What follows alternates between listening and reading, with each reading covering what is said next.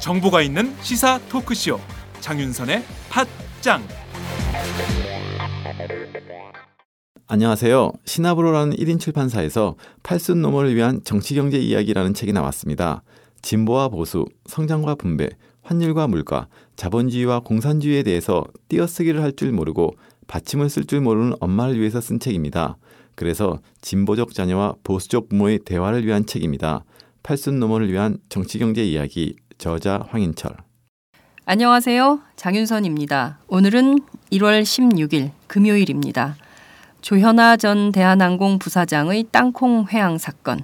그 37분의 전말이 검찰 공소장을 통해서 세상에 처음 알려졌습니다.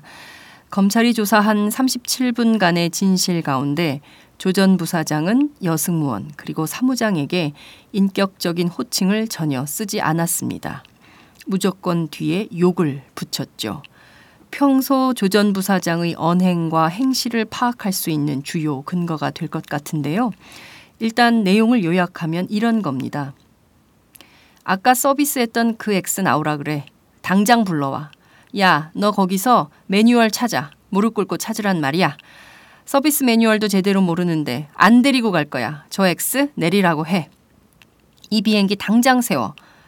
나 이 비행기 안 띄울 거야. 이때 박창진 사무장이 이미 비행기는 활주로에 들어섰기 때문에 비행기를 세울 수 없다. 이렇게 만류를 했습니다. 그러자 조전 부 사장이 이런 말을 하죠. 어따 대고 말대꾸야. 내가 세우라잖아. 내가 세우라잖아. 라를 무려 세 번, 그리고 네 번 반복했다는 겁니다. 그리고 기장에게 비정상적인 상황이 발생해서 더 이상 비행기를 뒤로 돌리지 않으면 안 될 것 같다고 박 사무장이 보고를 했고 기장은 곧바로 비행기를 돌렸습니다. 뒤늦게 변경된 매뉴얼에 따라서 여승무원이 정상적으로 업무를 수행한 것이라는 점을 알게 됐을 때도 조전 부사장은 전혀 책임감을 느끼지 않았습니다. 오히려 박 사무장을 탓했죠. 그 다음에 이런 얘기를 합니다. 사무장 그 XX 나오라 그래. 네가 처음부터 제대로 답변을 못해서 여승무원만 혼냈잖아. 다 당신 잘못이야. 그러니까 책임은 당신이네. 네가 내려. 내려. 내리라고. 이렇게 반복을 했다는 겁니다. 이 비행기 안에는 무려 승객이 247명이나 타고 있었습니다. 이 비행기 안에서 37분 동안 조현아 전 부사장의 소동 때문에 비행기는 뒤로 돌려졌고 또 뒤늦게 출발을 했지만 기내에서는 단 한마디의 사과 방송도 없었습니다. 이렇게 무례한 사람 본 적 있습니까?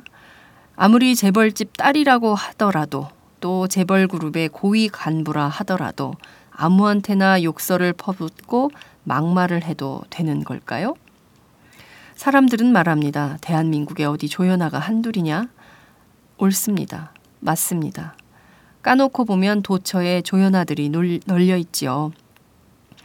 언제부터인가 우리 사회에 벌어진 심각한 신분 차별, 현대판 노비 사회는 자본만 중시하는 그리고 또 돈만 있으면 다 된다는 그릇된 인식이 빚어낸 공룡이 아닌가 싶기도 합니다. 우리는 세월호 참사를 통해서 이윤보다 생명을 그리고 돈보다는 사람이 우선이라는 가치를 깨달았습니다. 그렇지만 현실은 여전히 사람보다 돈, 생명보다 이윤이 강조가 됩니다. 이거 언제까지 지속돼야 합니까? 여러분의 생각은 어떠십니까?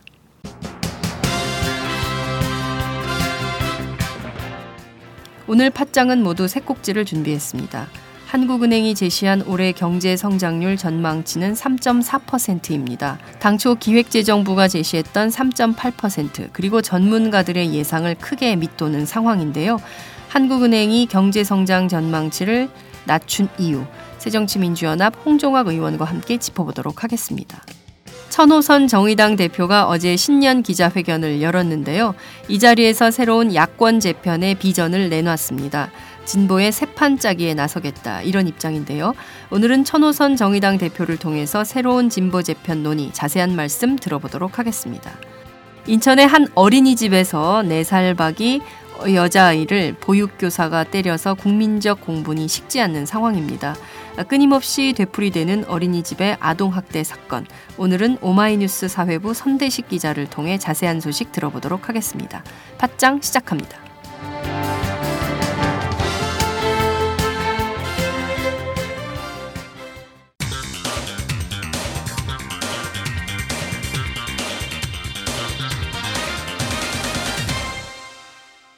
전혀 다른 뉴스. 전혀 다른 뉴스 시작하겠습니다. 인천의 한 어린이집에서 4살짜리 여자 아이를 보육교사가 때려서 국민적 공분이 식지 않는 상황입니다. 어떻게 이런 일이 계속 되풀이 되는 것일까요? 아, 끊임없이 반복되는 어린이집의 아동학대 사건. 오늘은 오마이뉴스 사회부 선대식 기자를 통해서 자세한 소식 알아보도록 하겠습니다. 선 기자 나와 계신가요? 네, 안녕하세요. 손혜식 기자입니다. 네, 앞서 말씀드린 대로 어, 인천의 한 어린이집에서 발생한 아동학대 사건 전 국민적 분모로 이뤄지고 있는 상황인데요. 자, 우선 네네. 이 사건은 어떻게 알려지게 된 겁니까? CCTV를 통해서 된 겁니까? 예, 예. 그, 우선은 그, 지난 8일에 있었던 네. 일인데요. 음, 그, 뭐, 다들 이제 영상을 보셨겠지만, 그, 보육교사가 이제, 그, 4살 배기 아이를 때렸잖아요. 네, 근데 이게 그, 그 아이의 친구들이 네. 그 아이의 부모에게 알리면서 이, 이 사건이 이제 알려지게 된 겁니다. 음, 그래서 그 부모는 그 상황을 정해, 전해 듣고, 이제 어린이집에 가서 CCTV를 확인했더니 이제 그런 장면이 나온 거죠. 네. 그래서 이제 경찰에 신고를 했고 그래서 이제 경찰서에서 이제 수사를 하면서 이게 언론에 보도되고 그래서 이제 전 국민적인 분노로 이어지게 된 것입니다. 음, 이 아이들이 보기에도 너무나 끔찍한 상황이었기 때문에 그거를 네. 친구 엄마한테 얘기를 대신 해준 거예요. 그 엄마, 그 아이는 아마 놀라서 이런 얘기를 할 수 있었을까 싶은 생각도 드는데 지금 보면 어, 이 네. 어린이집에 학부모들의 증언이 잇따르고 있는데 정말 끔찍한 예. 내용이더라고요. 버섯을 뱉으면 네. 죽이겠다. 음, 뭐 이런 네. 얘기들이 나오고 있는데 이게 정말 사실일까요? 그, 이, 이 어린이집에 다니는 이제 다른 이제 아이들의 부모들이 이제 경찰서에 피해 진술서를 냈더라고요. 네. 네, 보니까 이제 말씀하신 내용도 있고 이제 아이들이 한 얘기일 텐데 네, 선생님이 얼굴을 때렸다, 엉덩이를 때렸다, 그리고 선생님이 뭐 친구를 때리는 거 봤다 음. 이런 내용들이 포함이 돼 있더라고요. 네. 그래서 그 영상을 보신 분은 알겠지만 이제 아이가 쓰러진 뒤에 네. 보통은 놀라서 울거나 할 텐데 그렇지 않았잖아요. 네. 그래서 이런 걸 보면 뭐 알- 아직 밝혀진 내용은 아니지만 상습적으로 이런 일이 일어난 게 아닌가 음. 충분히 의심되는 상황입니다. 네. 그 본인은 아이를 사랑해서 그랬다. 네. 그 내가 폭행한 것은 사실이지만 어, 네. 그리고 순간적으로 감정을 억제하지 못해서 그랬지만 상습적으로 때린 것은 아니다. 이런 주장을 하고 그렇게 있습니다. 네, 그렇게 부인을 하고 있더라고요. 네. 그러니까 본인이 지금 그 말을 어, 지금 네. 바꾸고 있는 이런 상황이 아닌가 싶은데 제가 보기에는 평상시에 계속 상습적으로 폭행이 있었기 때문에 그렇게 네. 얻어맞은 아이도 그야말로 그 네 살짜리 아이가 당황하지 않고 울지도 않고 뭐 이제 네. 그랬던 것이 아닌가라는 생각이 좀 들고 있는데요. 네, 드는데요. 네. 그 이게 보면 어린이집 아동 학대 사건이 벌써 끊임없이 계속 되고 있습니다. 국민들 사이에서 잊혀질만 하면 또 나오고 잊혀질만 네. 하면 또 나오고 계속 바- 되풀이되고 있는 이런 상황인데 정부도 예. 그래서 이번에는 그 특히 이제 경찰도 그런 것 같고요. 정부가 이번에는 네. 어, 아동 학대 범죄와의 전쟁을 하겠다 이런 그 것도 선포를 하고 하던데 어떤 네. 대책들을 좀 내놓고 있습니까? 그 우선 제가 어제 취재하면서 한 이제 어린이집 보육교사와 통화를 하게 됐는데요. 네. 그 보육교사가 하는 말이 좀 이번 아동 학대 사건이 이렇게 커질지 몰랐다고 하더라고요. 음. 그러니까 이제 최근 뭐 특히 최근에는 여러 차례 그런 아동 학대 사건이 일어났지만 네. 그냥 지나가고 뭐 정부나 정치권에서도 큰 반응을 이제 보이지 않았는데 네. 예, 이번에는 이제 영상도 공개가 되고 많은 분들이 이제 분노를 하다 보니까 네. 예, 정부도 이제 부랴부랴 대책을 내놓고 있다는 얘기였거든요. 음. 그래서 어쨌든 뭐 경찰은 이제 이제 전국에 이제 어린이집이 4만 4천 곳이고 유치원이 9천 곳이 되거든요. 네. 그래서 아동학대 실태 조사를 이제 하겠다. 음. 모든 어린이집과 유치원을 조사하겠다고 하는데 네. 그래서 이게 어떻게 진행이 될지 좀 지켜봐야 될 것 같습니다. 음. 그리고 또 많은 분들이 이제 어린이집에서 이런 사건이 발생을 하면 네. 당연히 이제 어린이집을 뭐 폐쇄하거나 이런 조치를 취해야 되지 않느냐라고 하시는데 네. 지금까지는 그게 잘 진- 이루어지지는 않았어요. 그러니까요. 예, 근데 이제 보건복지부는 이제 이번에는 이제 국민 분노가 크다 보니까 바로 이제 운영 정지 처분을 음. 내리, 내렸고요. 그리고 여기 관리 감독 주체인 이제 인천 연수구청 같은 경우도 이제 이런 입장을 냈더라고요. 네. 예. 그리고 이제 정치권에서도 연일 이제 이 문제를 좀 다루고 있습니다. 네. 뭐 CCTV 설치 의무화 등 이런 대책을 내놓고 있는데 네. 이게 좀 음, 진정성이 있는지는 좀 살펴봐야 될 것 같습니다. 네. 말씀하신 이 어린이집의 경우에도 어, 네. 즉각적으로 운영 정지를 내렸다고는 하지만 지금 정상적으로 운영 중이다라는 기사 보도도 나오고 네. 있는데요. 오마이뉴스가 몇 년 전에 굉장히 끔찍한 사건을 보도한 바 있죠. 알몸으로 체벌한 사건이었는데요. 용산의 네. 한 어린이집에서 그때도 네살인가 다섯 살짜리 아이였는데 그 아이를 발가벗겨서 바깥에다가 체벌하는 이런 사건이 있었습니다. 그런데 네, 네. 그 어린이집도 몇 년 안 돼서 다시 뭐 네. 일종의 영업 정지 비슷하게 받았다가 다시 그 재가동하는 이런 방식의 네. 일을 되풀이하고 있고 또 어린이집이 다들 손방망이 처벌을 하기 때문에 네. 비슷한 사건들이 계속 바풀이 되풀이되는 이런 상황인 것 같아 같습니다. 그래서 이번에야말로는 정말 그 근본적인 대안이 필요한 거 아니냐 이런 비판도 네. 나오는데 어떤 대책들이 나오고 있습니까? 네. 그 우선은 방금 말씀하신 내용을 좀 살펴 제가 봤었거든요. 네네. 그러니까 이제 아동학대가 난 어린이집은 과연 좀 어떤 제재를 받고 있는지 네. 제가 찾아봤는데 이제 2013년에 이런 그 보고서를 이제 보건복지부가 냈더라고요. 네. 이제 2010년부터 2012년 사이에 이제 그 아동학대 사건을 받은 어린이집이 과연 어떤 처분을 받았는지에 대한 음.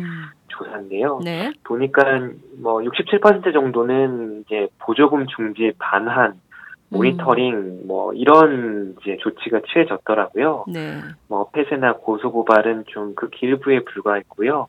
네. 그리고 또 문제는 이게 어린이집 같은 경우는 대부분 이제 부모가 신고를 합니다. 음. 근데 아무래도 뭐 부모는 같이 있지 않다 보니까 네. 이제 아이로부터 그런 얘기를 듣고 음. 이제 CCTV를 확인하고 신고하는 경우가 될 텐데요. 근데 이제 어린이집 종사자들이나 아니면은 뭐 아동복지, 사회복지 전담 공무원이 신고한 비율은 그게 극히 적다는 얘기죠. 음. 결국에는 이제 부모가 신고를 하지 못하게 된다면 네. 어- 어린이집에서 발생하는 이런 문제들도 좀 그 공개되기 어려운 상황이라는 음. 거죠. 예.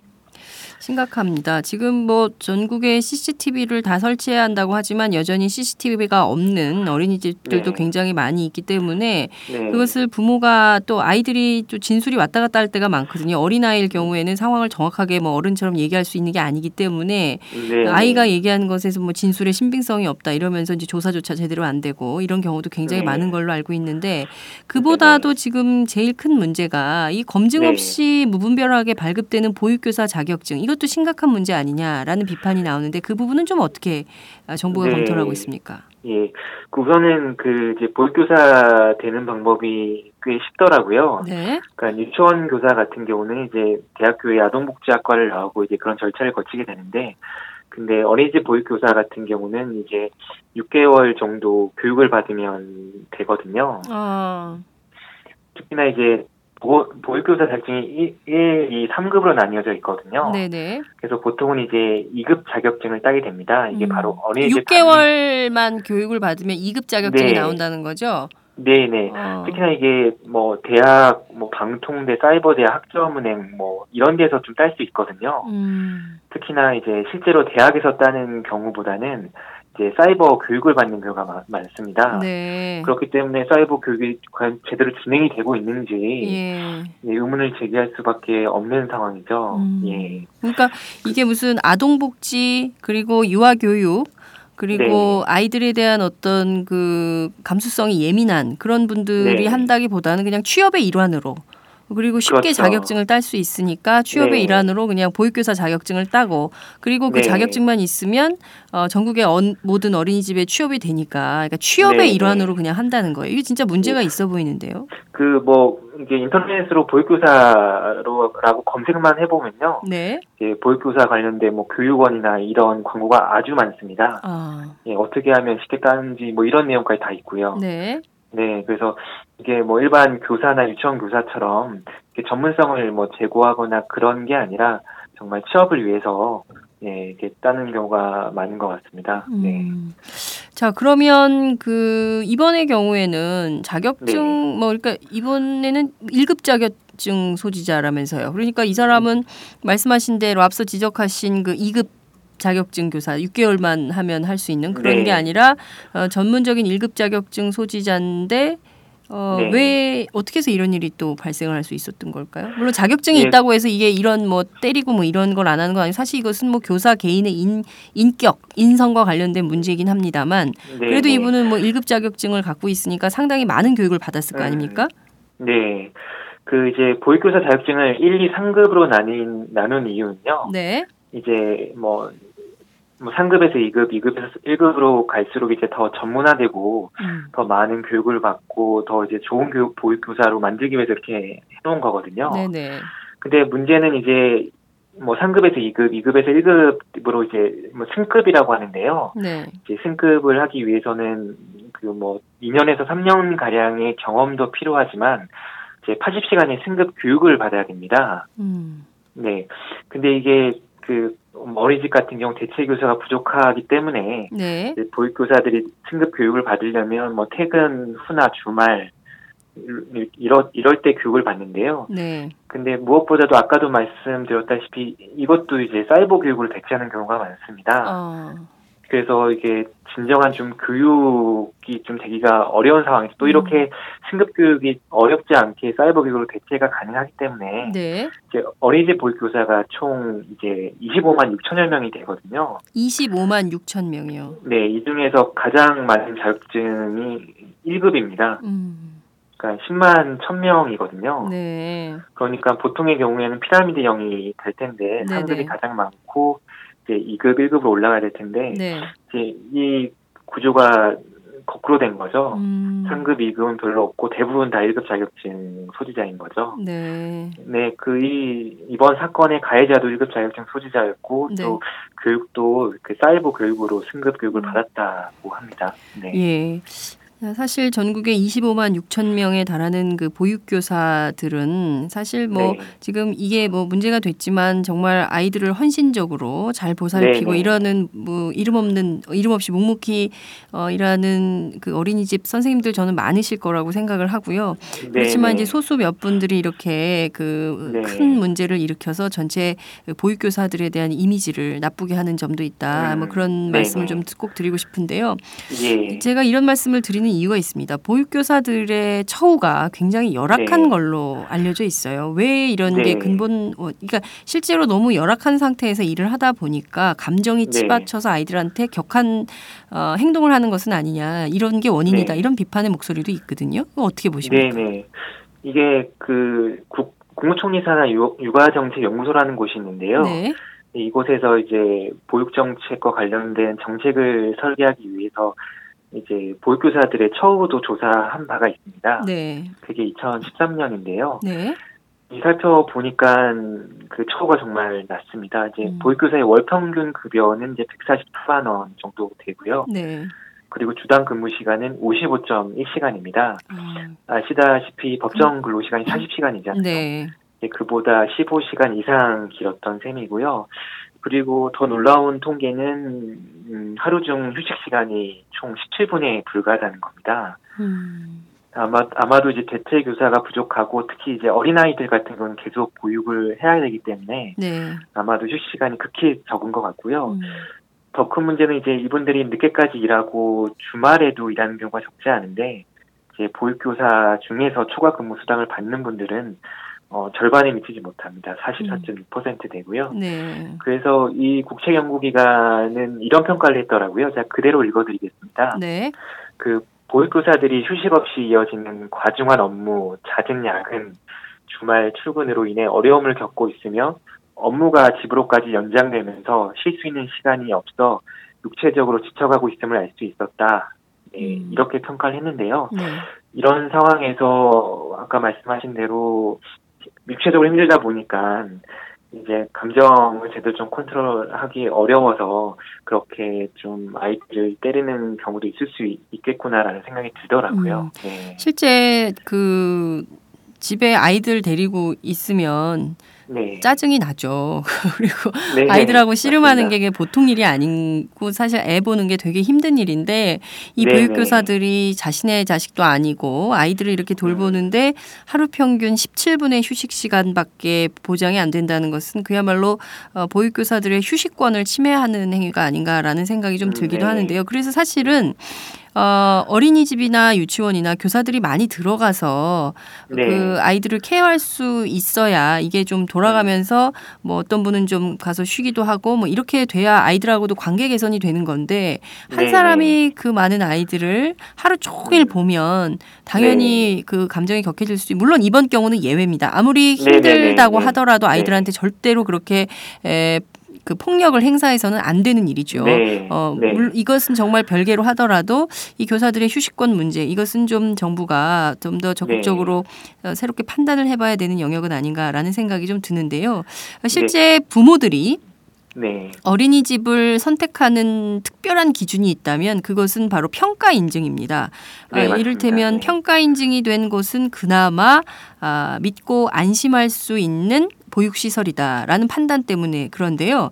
이번에 네. 사건이 발생한 어린이집이 바로 보건복지부 최우수 평가 어린이집이라는 평가를 받은 어린이집입니다. 네. 자 그러면 최우수 평가를 받은 어린이집에서도 이렇게 어, 말도 안 되는 끔찍한 네. 수준의 폭행이 비일비재하게 벌어졌다면 도대체 이 음. 평가 인증을 담당했던 보건복지부는 정상이었다 이렇게 볼 수 있는 겁니까?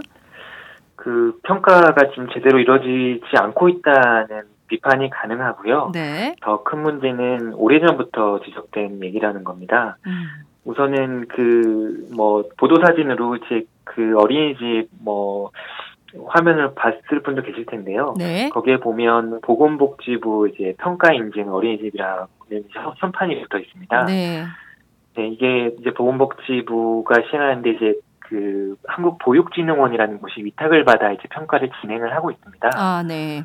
네, 그래서 이제 여섯 개 항목에 대한 주- 그 평가를 하고요. 네. 그래서 평균을 내서 이제 평균 점수가 75점이면 평가 인증을 받습니다. 음. 그 이제 이 어, 사고가 난 어린이집의 평가 점수가 몇 점인지 아십니까? 이게 모릅니다. 75점만 넘어도 이제 평가 인증을 받는데 네. 95.36점을 받았습니다. 세상에. 예. 굉장히 높은 점수를 받았네요. 네, 네. 종합평가서에서도 이제 우수한 점수 통과가 인증됐다. 음. 이렇게 돼 있고요. 음. 그리고 이제 종합평가서를 보면 이제 그 보육 활동이 이제 적절하게 이루어지고 있고, 네. 예, 뭐 그 과정에 대한 평가도 적절하게 이루어지고 있다 이렇게 평가를 했는데요. 네. 결국에는 보건복지부가 이렇게 우수한 어린이집으로 선정한 곳에서 아동학대 사건이 발생했으니 이 평가가 좀 제대로 이루어지고 있지 않다고 충분히 볼 수 있을 것 같습니다. 네. 그 무엇보다 좀 살펴보면요. 이게 구조적으로 좀 평가가 제대로 좀 되기 힘든 구조입니다. 음. 이제 평가를 할 때 이제 여러 보고서를 취합해서 이제 평가가 되는데 이제 100점 만점 중에 55점을 차지하는 게 그 현장 관찰자 보고서 보고서라는 게 있습니다. 네. 이게 그 한국보육진흥원의 이제 현장 관찰자라는 분들이 전국 어린이집을 점검해서 평가를 내리는데요. 네. 이게 현장 관찰자가 총 230여 분밖에 안 됩니다. 음. 그 이분들이 전국에 이제 4만 4천 개가 넘는 어린이집을 점검하려다 보니까 아이고. 예. 좀 제대로 이루어지기가 어렵고요. 음. 그리고 다음으로 이제 25점을 차지하는 게 심의위원회라는 곳이 있는데 그곳의 의견서인데요. 네. 교수 공무원들로 이루어져 있고 총 심의위원이 240여 명인데 이 중에서 이제 어린이집 원장만 그 51명입니다. 네. 51명이죠. 그러니까 어린이집 원장이 당연히 이제 그 그렇겠죠. 좋은 평가를 낼 수밖에 없고 네. 다음으로 이제 어린이집 자체 점검 보고서가 10점이고 공무원들 확인서가 10점입니다. 음. 이런 상황에서 특별한 경우가 아니면 좀 낮은 점수를 받기 어려울 것 같고요. 예, 그리고 이제 지난해 국정감사에서도 이제 문제가 문제제기가 된 부분입니다. 네네. 국정감사 보고서를 살펴보면 이 평가 인증이 어린이집의 현실을 반영하지 못하고 형식적이라는 음. 이제 부정적 의견이 많았다 이렇게 지적을 하고 있더라고요. 네. 그러니까 결국에는 좀 예견된 뭐 상황이라고 볼 수 있는 거죠. 네.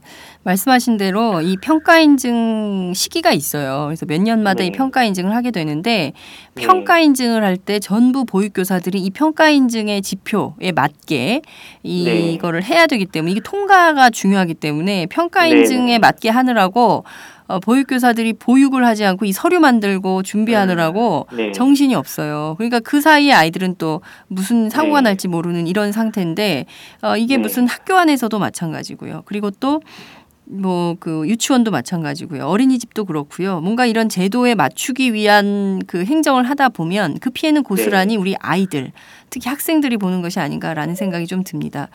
네. 어, 지금 보면 제일 중요한 게 이런 것 같습니다. 이렇게 아동학대가 시- 끔찍한 아동학대가 벌어져도 그 네. 손방망이 처벌을 하고 적절한 조치를 하지 않으니 이게 계속 그 반복되는 거를 반복되는 게 아니냐. 결과적으로 정부가 어린이집 아동학대가 되풀이될 수 있는 환경을 조성해주고 있는 것이 아니냐. 이런 비판도 제기가 되는데요. 네. 이렇게 네. 적절한 조치가 취해지지 않고 또 아동학대를 저질러도 보육교사 다시 할 수 있고 또 아동학대를 저질러도 또 어린이집도 조금 뭐 지나면 다시 또 개업할 수 있고 뭐 이런 방식으로 된다면 이게 네. 어 문제가 해결이 안 되는 거 아닙니까? 이런 문제에 네. 대해서는 좀 어떤 제도적 대안이 있을까요? 그러니까 이게 우선은 그 뭐 정부에서 이제 국가가 책임진다라고 했던 게 꽤 오래전 일이잖아요. 네. 네, 그렇기 때문에 그 당시에 이제 많은 분들이 그 민간 어린이집 같은 경우는 정부가 돈만 지원해주고 이제 관리 감독을 제대로 하지 않으니 그래서 그러면 국공립 어린이집 우선은 국공립 어린이집을 좀 많이 설치를 해서 네. 좀 아이들을 좀 안심하게 보낼 수 있는 환경을 만들어 달라고 했었거든요. 네. 몇 년이 지났지만 이제 국공립 어린이집은 극히 소수에 불과합니다. 전체 음. 5%채 안 되거든요. 네. 근데 나머지는 민간 어린이집인데 뭐 정부가 또 관리 감독을 제대로 하고 있지 않으니 음. 이런 문제가 좀 발생을 하고 있는 것 같습니다. 네. 어쨌든 이게 좀 뭐 정부나 정치권에 이제 많은 시민들이 압력을 넣, 넣고 정부는 정부가 좀 관리 감독을 더 철저히 하고 또 국가가 이제 보육을 책임진다는 그 약속을 지킬 수 있도록 네. 좀 이렇게 만들어야 되지 않나 싶습니다. 네. 아, 전 정말 어린이집 그 아동학대 사건만 벌어지면 아마 전국에서 일하면서 아이들 어린이집에 맡기고 일하는 이 워킹맘들이 네. 얼마나 다들 같은 그 끔찍한 마음이 들지 않을까라는 생각이 좀 드는데요. 네, 선대식 네. 기사 기자도 얼마 전에 아이 낳으셨죠. 네, 그 남일이 네, 아닌 것 같은데요. 네, 그 지난달에 이제 아이를 낳았는데요. 네. 그 특히 저희는 이제 돌봐줄 분이 주변에 안 계셔가지고 네. 어린이집을 좀 일찍 보내려고 했었거든요. 네. 뭐 주변에서 다들 뭐 돌 지나서 보내라 더 늦게 보내라고 했는데 하는데 이제 저희는 돌 전에 좀 보내려고 생각을 하고 있었고 또 주변에도 어린이집을 많이 찾아봤습니다. 네네. 근데 이제 어린이집이 많지 않았는데 이런 사건이 터지고 나서 참 가슴이 좀 많이 아프더라고요. 특히 저희 집 근처에 이제 가정형 어린이집이 한 군데 있거든요. 네네. 오고 가면서 그쪽에 흘러나온 얘기를 듣게 되는데 어떤 날은 보육교사가 어, 이제 아이들을 좀 거칠게 좀 다루는 목소리가 들리곤 하더라고요. 네. 그래서 참 그거 보고 음, 좀 가, 마, 가슴도 아프고 좀 그 마음 놓고 맡길 때가 좀 많이 있었으면 좋겠다는 생각을 했었는데 네. 이번에 또 이런 사건이 생기니까 어, 개인적으로 정말 좀 많이 좀 힘들고 가슴이 아픈 상황입니다. 네. 정말 이 핏덩이를 누군가에게 맡기고 안심하고 일할 수 있는 환경 도대체 네. 어, 국민 행복 시대를 열겠다는 박근혜 대통령이 그 약속은 어디로 갔는지 다시 한번 묻지 않을 수 없다 이런 생각이 좀 들고요. 네. 어, 그렇지만 밝게 잘 자랄 거예요. 걱정 마십시오. 네. 네. 오늘 말씀 여기까지 듣도록 하겠습니다. 고맙습니다. 네, 감사합니다. 네, 지금까지 오마이뉴스 선대식 기자와 함께했습니다. 안녕하세요. 장윤선의 팟짱 애청자 여러분. 저는 김병기입니다. 전에는 편집국장이었는데요. 지금은 10만인 클럽 회원이자 본부장 맡고 있습니다. 그런데 10만인 클럽이 뭐지? 어, 이렇게 궁금해 하시는 분들 많으실 겁니다. 오마이뉴스에 자발적으로 구독료를 내는 시민들의 모임입니다. 지금 매월 후원해 주시는 분이 몇 명이죠? 8천 명이요. 아, 그럼 앞으로 몇 명을 모아야 합니까? 10만 명이요. 아, 참, 갈 길이 멉니다. 그런데 조중동 구독자는 많게는 100만. 이래서 진보 언론 살아남을 수 있을까요? 아, 10만인 클럽 후원으로 만들어지는 팟짱 응원하고 싶으시다고요? 지금 전화 주세요. 02-733-5505로 전화하셔서 내 손번호 274를 꾹 누르세요. 오마이뉴스 기사의 모든 기사 하단에 동그란 주황색 배너를 누르셔도 됩니다. 여러분들의 참여로 팟짱이 웃음소리 더 커질 수 있습니다. 감사합니다.